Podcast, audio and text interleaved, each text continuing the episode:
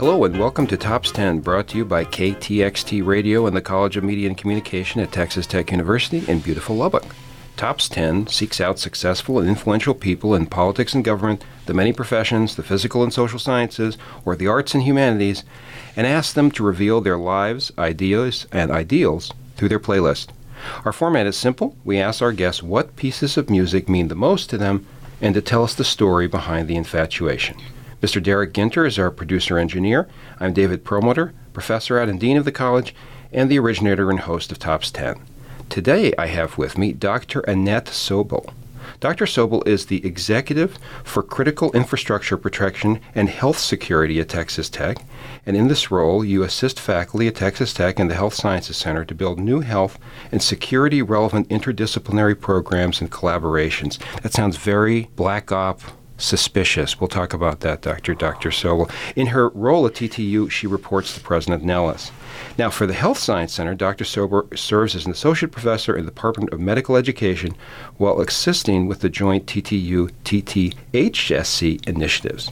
Dr. Sobel is a veteran with 20 years of military experience and served as a Major General in the Air National Guard and Homeland Security Director for New Mexico. As a physician engineer, she has worked at national labs and government agencies such as DARPA, DTRA, and OSD as a senior advisor. Now, did you spend any time in New Mexico at Roswell or Area 51? That's what we all want to know first. I'd have to kill you if I told you about it. We should have a long silence here, you know, and then just, just go off the air. Derek, can we arrange that, please?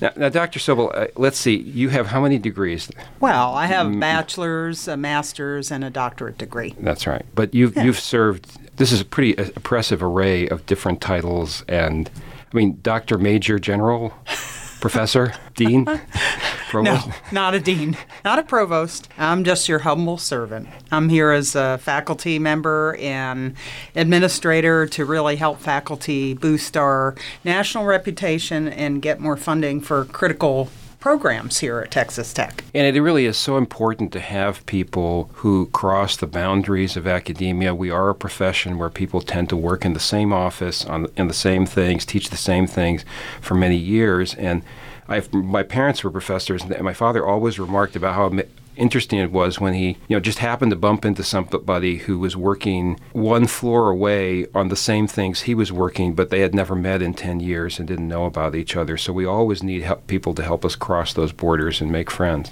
Yes, that's absolutely true. And the problem with my career has been the interdisciplinary and transdisciplinary things I do often are really cutting edge. So uh, it's like the proverbial mouse going in the mousetrap. You never want to be the first one. You want to be the second one in because don't really get out of it initially. So. Yeah, there's a reason we pay people and respect them a lot to fly the X1 as opposed to a a jet airliner today, which is the X9 billion. You know, that, when- you know that when, you, when you do something. Right. Actually, that's a very interesting point about innovation that we try to get across to our students is that almost all innovators fail. Like repeatedly fail, and the question is whether they learn from failure, grow, recalibrate, redesign, and then keep coming back until finally s- something works, or whether they give up or they keep beating their head against the wrong door. Right? Right. Well, there's so much to be learned uh, about a person, and their true strengths is how they respond to failure. It's easy to succeed continuously, but when you fail,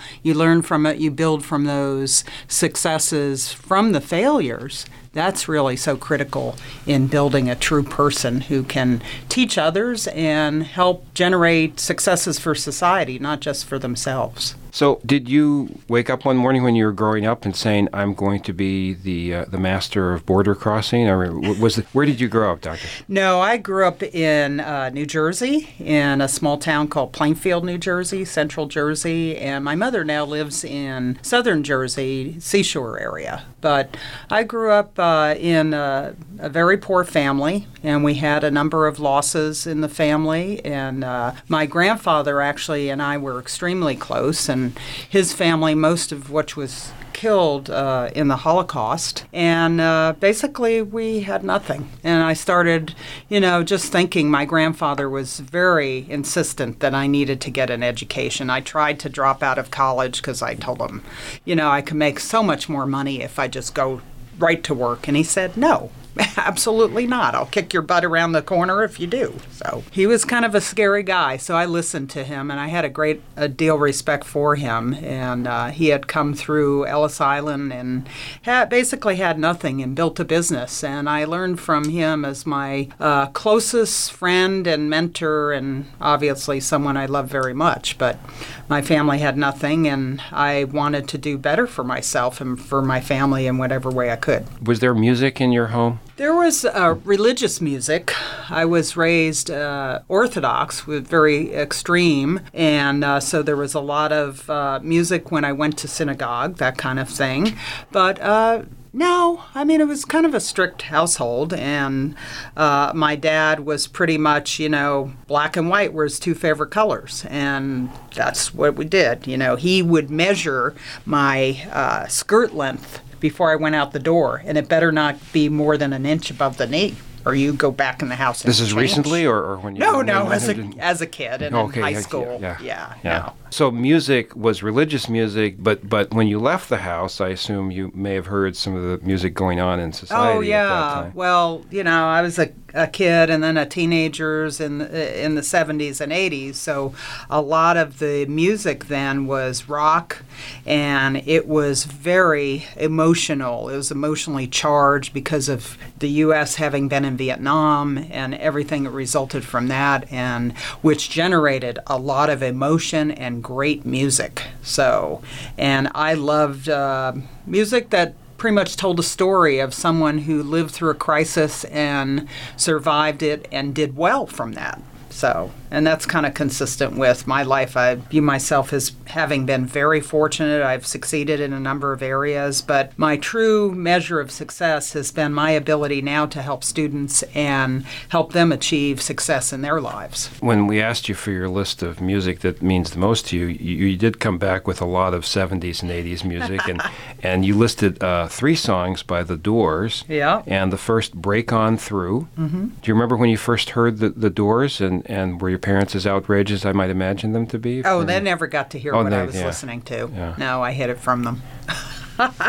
no, you know, it's the kind of thing when I paid for my first car, then I was blasting the music, and that was fun. So, no, I just, uh, music was, I really understood it and, and loved it because it helped me as a kid who had to, through my childhood, kind of repress emotions because, like I said, very strict household, very disciplined. You know, you do what you're told to do and then live your life through music in many ways because it helped you express how you really felt. And I bet a lot of a lot of young people today feel that way too. You know, they can't express it nearly as well as artists who succeed can express it. "Break On Through." What does that song mean to you? Oh, it's just, uh, you know, meeting challenges head on. There are multiple ways that you could deal with challenges and you can transcend things in your life. But my husband and I both agree very strongly with this. You face and you confront challenges head on. You know the day destroys the night, night divides the day. Try to run, try to hide, break on through to the other side, break on through to the other side, through to the other side, yeah.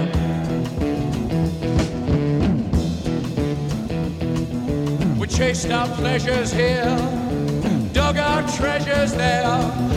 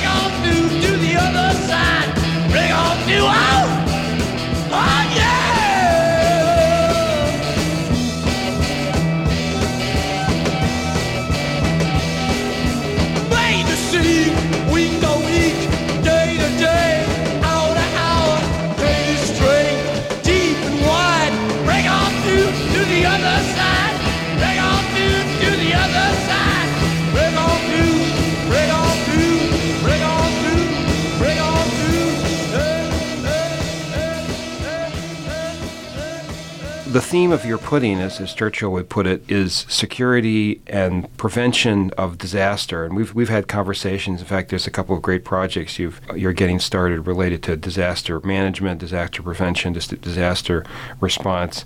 Do you think that the fact that you grew up in a household that had, you know, had a history of of disaster had something to do with your interest in like helping people in situations of of great downfall? I think it was more um, my interest to transcend what I had to deal with in my home that I wanted to contribute in a bigger way. And the fact that my family had, from the prior generation, dealt with severe crisis and basically genocide, that I saw these transgressions in society as something that could be dealt with through science, because that's really where my contribution has been. Understanding better ways to manage to mitigate a disaster and empower individuals in a disaster so they can respond and don't have to wait for the government to respond. Now, your next song is also The Doors' The Unknown Soldier. Now, at some point, you made a decision to pursue a career in the Air National Guard. How did you enter the military? Well, I entered the military because my dad told me I should go in the military and grow up. He had been he had been a military police and I knew nothing about the military. I said, "Well, you know, it sounds like an interesting opportunity, you know, the be all you can be." I never, you know, thought I was kind of. You remember that movie Private Benjamin? Yeah. I was kind of that type of a woman that Somebody who- I was like clueless, Out of out, fish out of water, uh, definitely. Yeah. completely out of water. So basically, I went in the military. Two reasons. My dad, the same one who told me my skirt was too short, said, you know, you need to try this. You need to do it. This was at a time that very few women went in the military. Um, I. It was also at a time that the university I was at did not have an ROTC program. I had to enroll in the program over at Princeton University. I think I was the only woman in the whole program, and uh, ended up kind of liking it. I was ended up being a distinguished military graduate. I thought, okay, I'll serve my four years active and then I'll get out as soon as I can. But it turned out that I had um, leadership qualities that people saw, and they wanted me to use those qualities. I ended up commanding several units when I was uh, at Fort Bragg, North Carolina. I trained people who were special forces, medics, and pararescue people, and I really loved doing that because it was the best of field medicine. And I also ran the aeromedical evacuation unit there at Fort Bragg that also supported Duke University Medical Center and Chapel Hill, that whole region. And I enjoyed the travel. I spent a lot of time in Central America and uh, I felt like, wow, this is a great thing. So I ended up uh, prolonging my military career. But it really started out of a parent saying I needed to do this, and I really uh, was desperate for money too. So it seemed like a good thing all around to give it a try. And I was pretty young, so it's like, okay, you have plenty of time ahead. Why not? Wait until the war is over and we're both a little older. The unknown soldier. Breakfast where television,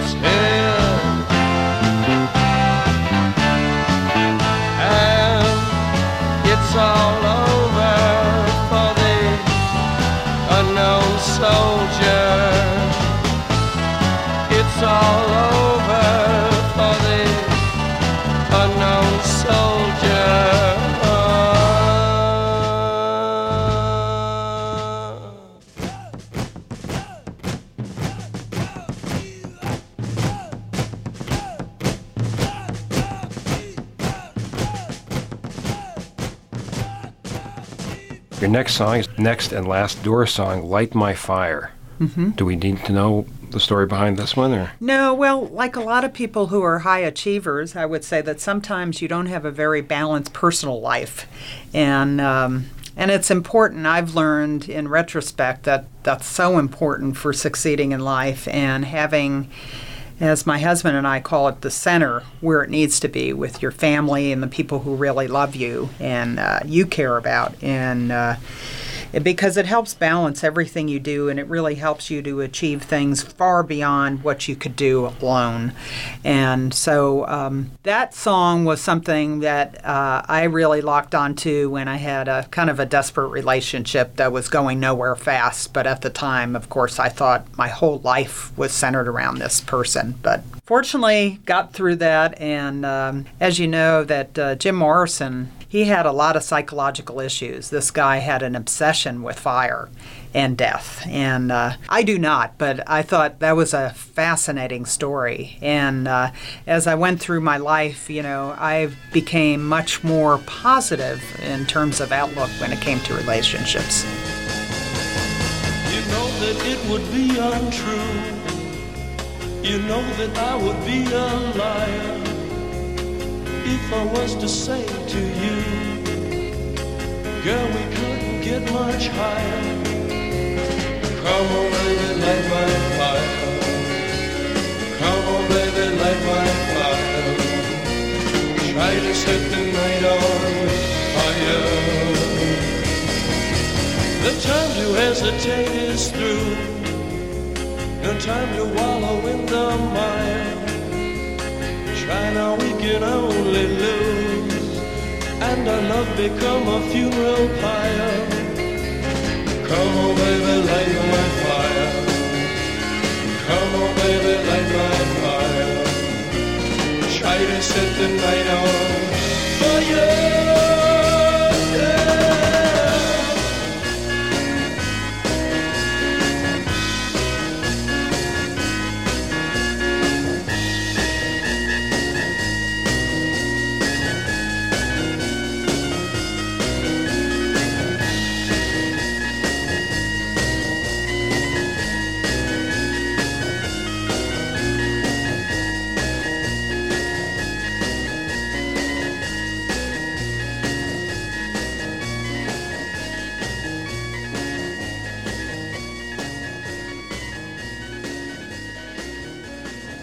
Dr. Sobel, we live in a world where the circumstances of the threats that, that we face change very radically. We have, just within the last couple of years, we have two interesting and evil and fascinating phenomena the rise of ISIS, the rise of a caliphate, self-described caliphate that wants, you know, religiously, psychologically, socially to return to the 7th century, but as you pointed out, is quite happy using all the technology of the 21st century to do it. So I, I'm, I'm doing a little research on their recruiting videos via YouTube, which I think are propaganda genius, I mean, evil genius, but just incredibly sophisticated ways to reach the hearts and minds of disaffected 18 year olds in, in the West and, and, and throughout the Middle East. And, and then we also have here in the West, and we've just seen with, the Australia case, know, the rise of the lone wolf you know, sort of self motivated, maybe not even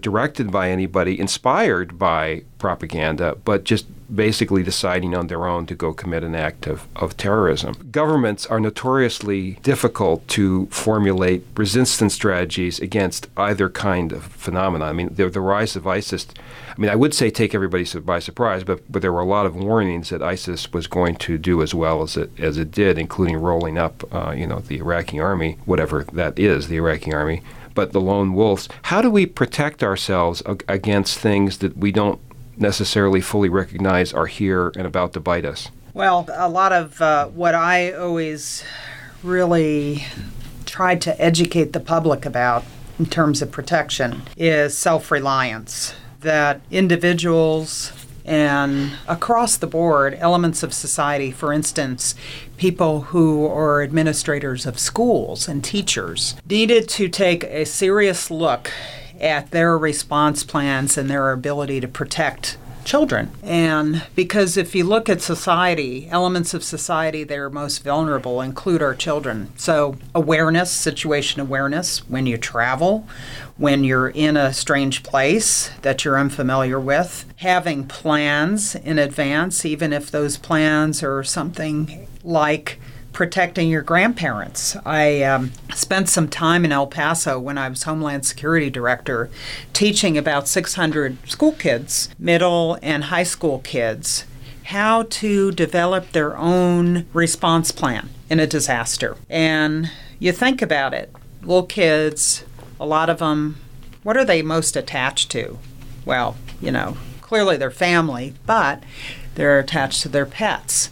So the way that I figured would be most successful in terms of educating young kids was teach them how to prepare for a disaster and taking care of their pets. And then from that, they would build a response plan for their pet that then they built the secondary circle would be for their family for their extended family and they actually put together a survival kit for their families I think one of the other elements of society that I've always felt that there needed to be a lot of opportunity taken to educate is the elderly. So, for instance, the elderly, whether they're in extended care facilities or they're living alone, that to sit down and talk to the elderly, talk them through how they would respond in a time of disaster. Many of them remember the times of nuclear threat from the former Soviet Union, so they already could relate to some of this and, from their childhood. But um, I think the first thing is just to assume that you will not have someone else helping you during a disaster. So, uh, self reliance is important to share, and particularly, I was very involved at the University of Missouri in helping to develop a resiliency and response plan for the university. Also, work very closely with schools in that whole region, and I hope to do more of that here uh, in West Texas as well to work closely with rural communities to help them develop a response plan from things such as shooters in the school, things like that, so that the teachers felt much more comfortable in how they would respond in an event that they didn't anticipate. And also understanding the very early signs of health and wellness in their kids, so particularly psychological issues. Your next two songs are from the Eagles, and your next song is Hotel California a song that I grew up with as well, and has been subject to innumerable interpretations of what actually it means. And I'm not actually sure if the band know, knew what it meant. You know, sometimes there's no there's no there there, and and right. this may be the case. But there is the famous line: "Is you, you can check out anytime you want, but you can never leave." And uh, that always what you were talking now. It sort of occurs to me that that is our modern situation. You know, 200 years ago, it was possible to isolate yourself. You know, you could have some rural religious community that sort of checked out of modern society, and most of what was going on didn't affect them but now we're really affected by everywhere everything you know i mean somebody catches a cold in west africa we may get the flu you know that, that, that old saying about you know china and uh, chickens in china affect our health and there so a war in Iraq affects us here. And I think that's hard because human beings, you know, grew up in caves and with small bands and we tend to think in small groups and the idea of global disease, global terrorism, things affecting us across gigantic borders of sea and time and space um, is a new thing relatively in human history, and it's hard for us to adapt to.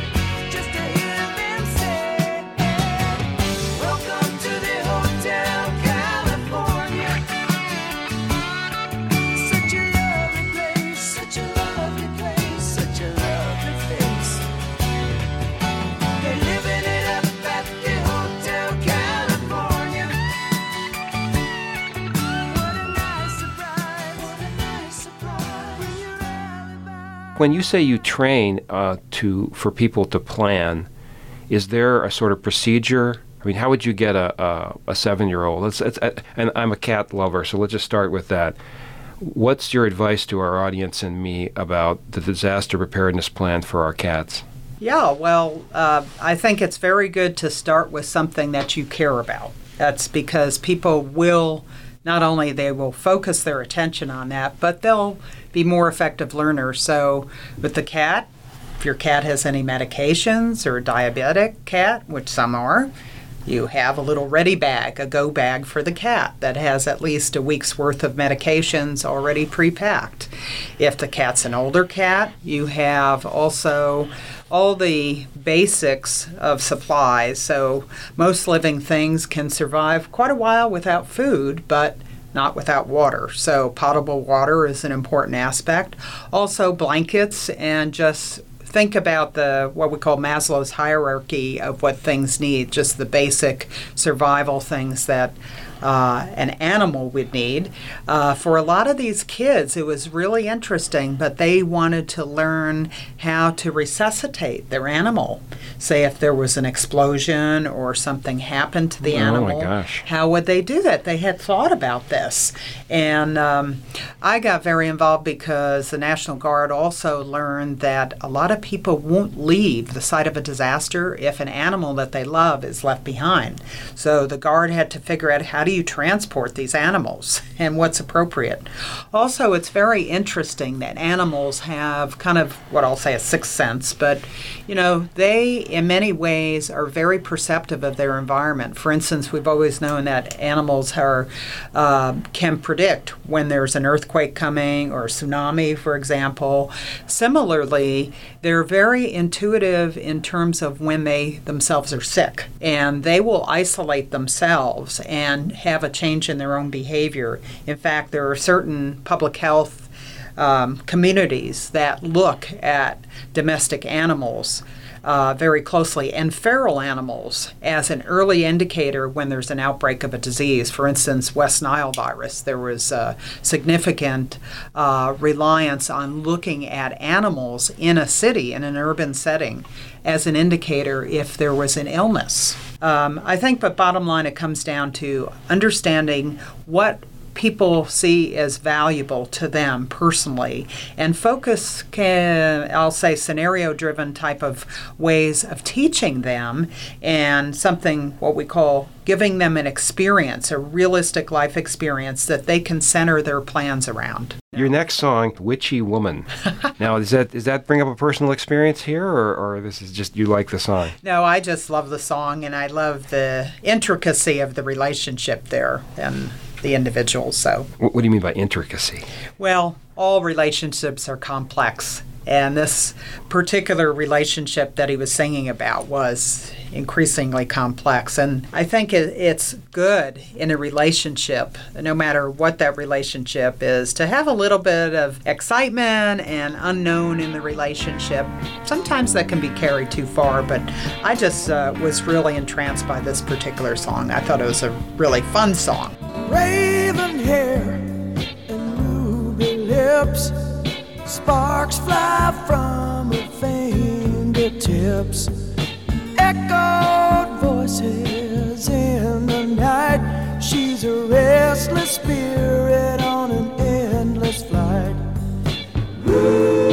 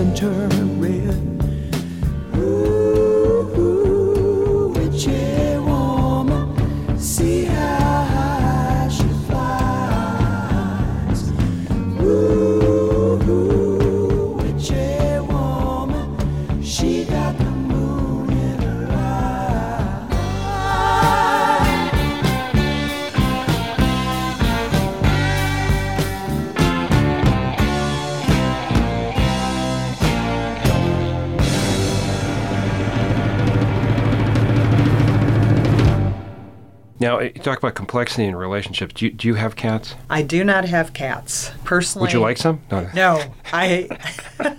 no offense to our listeners, but I really don't care for cats very much. I like big cats, but I don't like domesticated cats. Well, we're, uh, I'll forgive you for that. We're, we're, we're sort of cat obsessed at our house. And, and I've often reflected on people loving dogs versus loving cats. And uh, with all respect to my dog lover friends, th- there's, there's a complexity in the relationship with cats. I mean, our, our cats are incredibly loving creatures. I have dozens of instances of them just doing just wonderful things for our, our children and ourselves but they're complicated. And they, they you know sometimes they don't act the way you want them to act and they just they do their stuff or they they do something you know that's classified as naughty. And, and there's something new every day with the relationship with uh, with a cat. So I guess you know witchy woman is a good cat song as, So- as, as well there so. I've got to ask: Is it your house or the cat's house? Oh, well, our theory um, is that cats, to borrow a phrase from uh, Douglas Adams, are the projection into this time space continuum of vast pan dimensional beings that are sort of testing us. And so, yeah, we it's the cat universe. We just, you know, are, are here in their sufferance. Uh, you know, c- the old thing dogs have owners, cats have staff. And, uh, and that's definitely t- uh, true. But uh, and I'm, I, Derek is thinking now, oh my God, he's turning this into a cat show. And I've tried resisted this, but since you bring it up, I have noticed a couple of things. First, when our children are sick and in bed, the cats will go up on the bed and stay there all day in a sphinx pose, an actual po- sphinx pose. I think that's their guard pose, and just sit there until the child is no longer is no longer sick. Wow. I, I mean, I, I don't. Again, I don't. You never know what cats think of us, but sort of large, ungainly cats is probably what what they're. And then second, I have an incident that happened in our family where we have two cats, and we adopted a third cat. Unfortunately, it didn't work out. Our two cats did not accept that third cat, so we found a home, luckily, with my my wife's uh, father and his partner. Now, his partner, the, cat got along great with the, the father. Didn't along great, great, great with this woman. For some reason, the cat kept scratching and biting her on her arm in one particular location on her arm. And finally, they couldn't take this anymore, and so we had to find it. And luckily, we found another great home for the cat, and the cat is very happy now. But a few months later, this woman was diagnosed with skin cancer in that exact spot. Now, I know that's not a clinical trial, but you can imagine, you know, the, incredibly good sense of smell, and I think also that sense and sensibility that cats have about their owners and, and themselves. You can imagine that maybe cats have uh, some ability to sense that there's diseased skin or something beyond what our visual uh, abilities do. So there, there's there's a, they're wi- they're witchy. They're they're they are witches. there's pretty something going on. wild. Yeah, there's something going on there. Your next song, "L.A. Woman." Now, did you ever live in California or close to it? I did not, Yeah. but I have a number of relatives who live there. It's a wild place. I uh, I like it. I mean, I like uh, I like big cities. I wouldn't want to live in one, but um, a certain part of me wishes I had been an LA woman. Even though you look at my career, it's been very traditional. Uh, in many ways bureaucratic, but on the personal level, I'm really very interested in pushing the edge, edge and envelope of things continuously. So I can relate in many ways to LA Woman.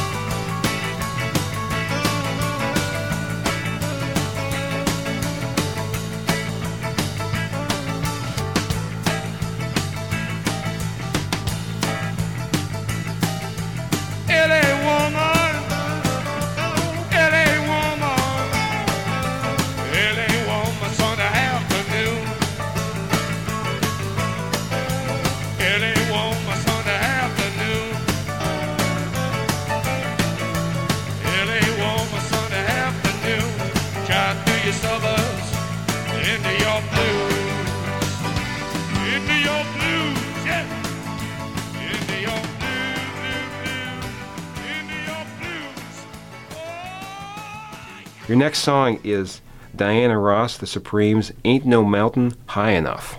It sounds like in your career there's been no mountain high enough to keep you back from what you wanted to achieve. And and, and I'm sure you talk to, uh, and this this is a big cultural discussion going on right now. Women, women in science, women in the military, about to what extent there are still ceilings, to what extent there's still, you know, cultures that keep women back. I have certainly seen a lot of articles written in our trade magazines within academia, but also heard many stories from women in science that the uh, the lab bench culture is still sometimes very misogynistic. Uh, we still don't have as many women in, in math and science, STEM areas. In many fields, in some fields, actually, the number has gone down. How do you account for, for the fact women are not as represented in some areas as they should be? And what do you think c- can and should be done to sort of move the culture forward? This is uh, still a very serious problem. Obviously, I spent most of my career in male dominated fields, and it was continuously having to reprove yourself. I think one of the things we can do, and being at a university, we must do, is reach out to the community as mentors and work with, for exins- existence, high schools and and uh, even uh, lower grades. Uh, one of the things that we're doing through the Honors College here at Texas Tech is we're partnering with the Talkington School for young women leaders, and I'm engaging them in some of my programs that have to do with One Health and educating the community.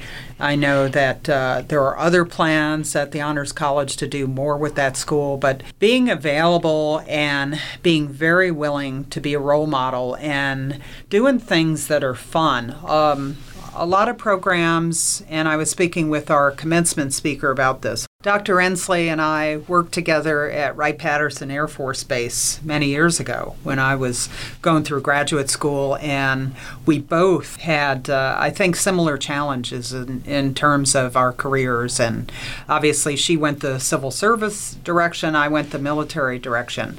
But I think the biggest thing that we can do is really reach out to communities and work one on one with these kids. And when you get them in your class in college, I mean, to work very hard with young women and young men to make them feel that what they're doing in science and the STEM fields as a whole is relevant to society and it's a very important contribution and it's not boring by any means. I mean, you can, uh, in these fields, do everything. Also, you know, get kids involved very early on. I was very involved with the National Board of Directors of the Girl Scouts in starting a science advisory board and developing the robotics program for girls. And people looked at me like, what? Well, you know what? Our winning team was a group of girls from Upper New York State who did some work on energy conservation in their school. And I was thinking, you know, what it took there is making it something that the kids could really relate to and they found interesting. And having more opportunities like Lego competitions, I ran a cyber competition uh, that engaged girls very heavily in writing software and stuff like that. Getting them to a point that they see something that they're doing here is far more of the contribution to society and something that it makes them really feel good about themselves early on. Listen, no mountain high,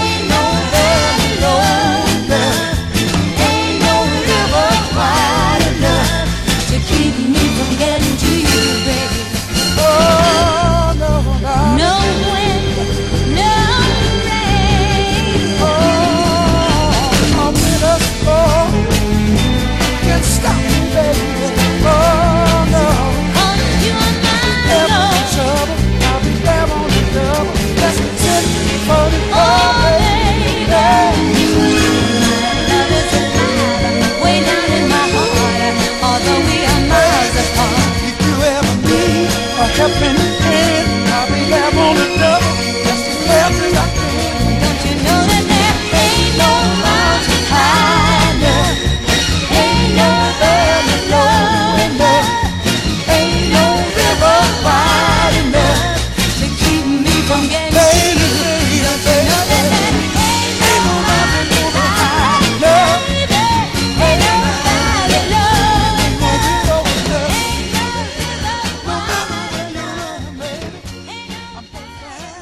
Made an, an excellent point there as well. Is that while we should have all these programs, it's very they're very important.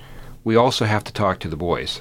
we have to we have to address the culture because the culture is not just created by women trying to achieve something. It's by the men in their environment and to what extent they understand that everybody has to have an equal right to it to achieve something. Yes. And my greatest concern, from what I, you know, again read and, and hear from my my colleagues in the sciences, is there, there there's still too much of uh, a misogynistic uh, culture, in, starting very early with expectations, you know, of for girls versus versus boys. Well, I also uh, believe that women can sometimes be their own worst enemy, and I've certainly sought out, and it's just, I think, worked out this way successful men who have been my mentors. And I've found that when I was very successful in the various things I've done, which, by the way, was never just me, it was other people helping me, um, that other women were very fast to attack me or to look for ways to undermine what I was doing. And I always thought that was a very interesting phenomenon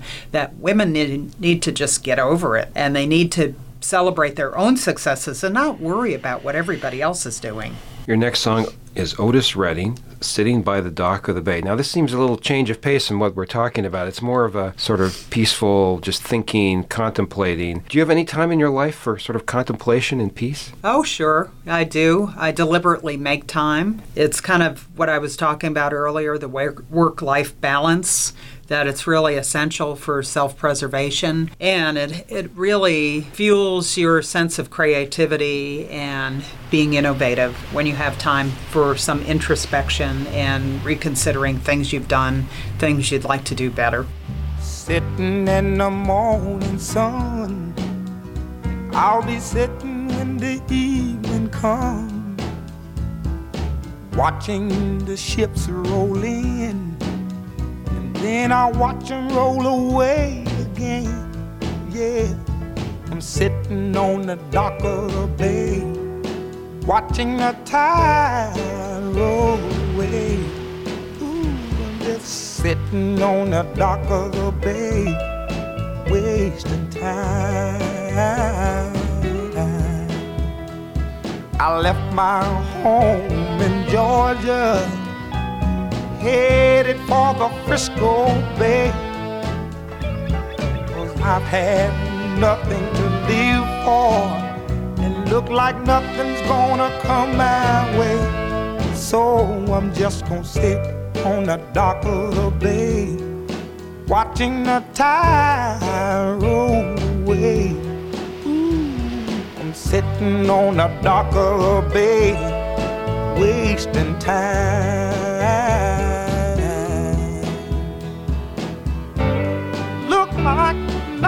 Gonna change. Everything still remains the same. I can't do what ten people tell me to do.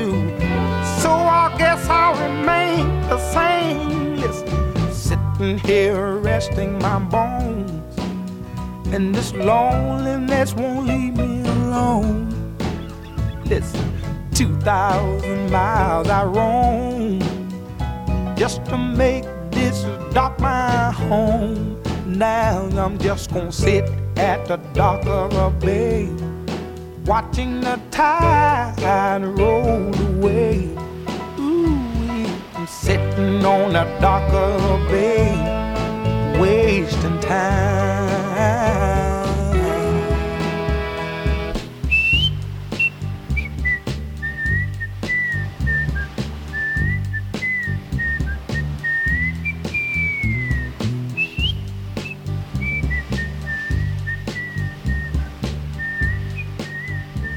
Last two songs are well. I, I won't say they're upbeat, but but the first one is from The Sound of Music. Now, The Sound of Music, uh, probably a lot of our younger listeners actually may have seen it when as a child or forced to watch it um, with with their parents or not. But it's a- it's not it's it's a bittersweet movie because it, you know in the Yeah. background is you know Nazi Germany and the Holocaust and and so there's a sort of subtext uh, uh, there. The Sound of Music. Do you, did you remember watching it? And as I a- do. You know, as part of that, as I describe my family history, but but uh, also it was the first time that I recall as a child that my parents had enough money for me and them to go to a movie together. And we had never been able to do that before. And I'll never forget, we went to this movie theater in Poughkeepsie, New York. I'm like, where's Poughkeepsie, New York? Well, I remember it in my mind because that's where I got to see the sound of music.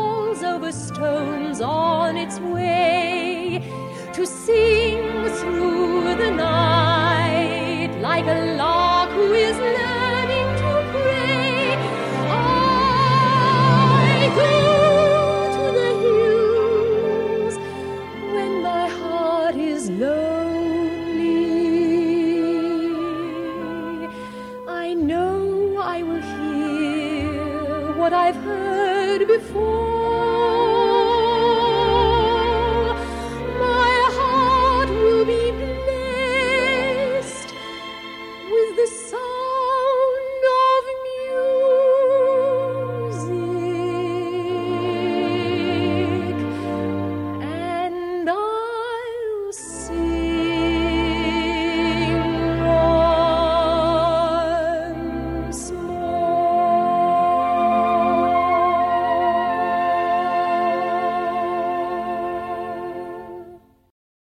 Final song is another one which is interesting. White Christmas, in, the, in that it is famous for being bittersweet. That is, it, it's you're dreaming. This is somebody dreaming of a white Christmas, of trying to reclaim a time from the past and, and the youth, but not necessarily that it was always happy or that they're happy now. It was very. It's very complicated, and it is probably one of the most popular songs in the history of uh, show business and you know, in terms Oh, of yeah. uh, sales and and also sheet music. Uh, I think everybody learns the piano learns how to uh, play that. What was your impression of it when you first heard Just it? Just a beautiful, you know, especially Bing Crosby and time gone by and peaceful times and something that many of us long for but have difficulty ever achieving. Now, as an adult, I think back in my childhood, I never had a very peaceful childhood or had an opportunity to celebrate the holidays, but certainly it's something that I hope that people who I touch and people I, I love and and especially my husband's family and what remains of my family that even if we don't celebrate Christmas it's just I love Christmas I love the holidays. I love the sense that people have at that time that it's more than just themselves that they're there for others as well. Well, you've obviously spent your career thinking about the welfare of others, and now we're very happy to, and very grateful to have you at Texas Tech looking out for our welfare. So, Dr. Annette Sobel, thank you so much for your service to West Texas and Texas Tech, and thank you for joining us today. Oh, thank you so much. I've enjoyed this immensely.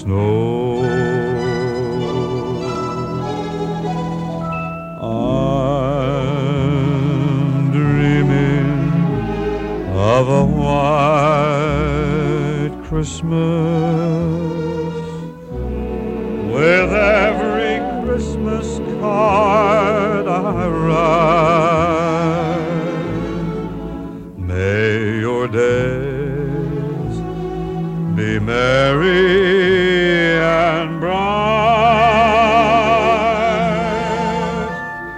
and may all your Christmases.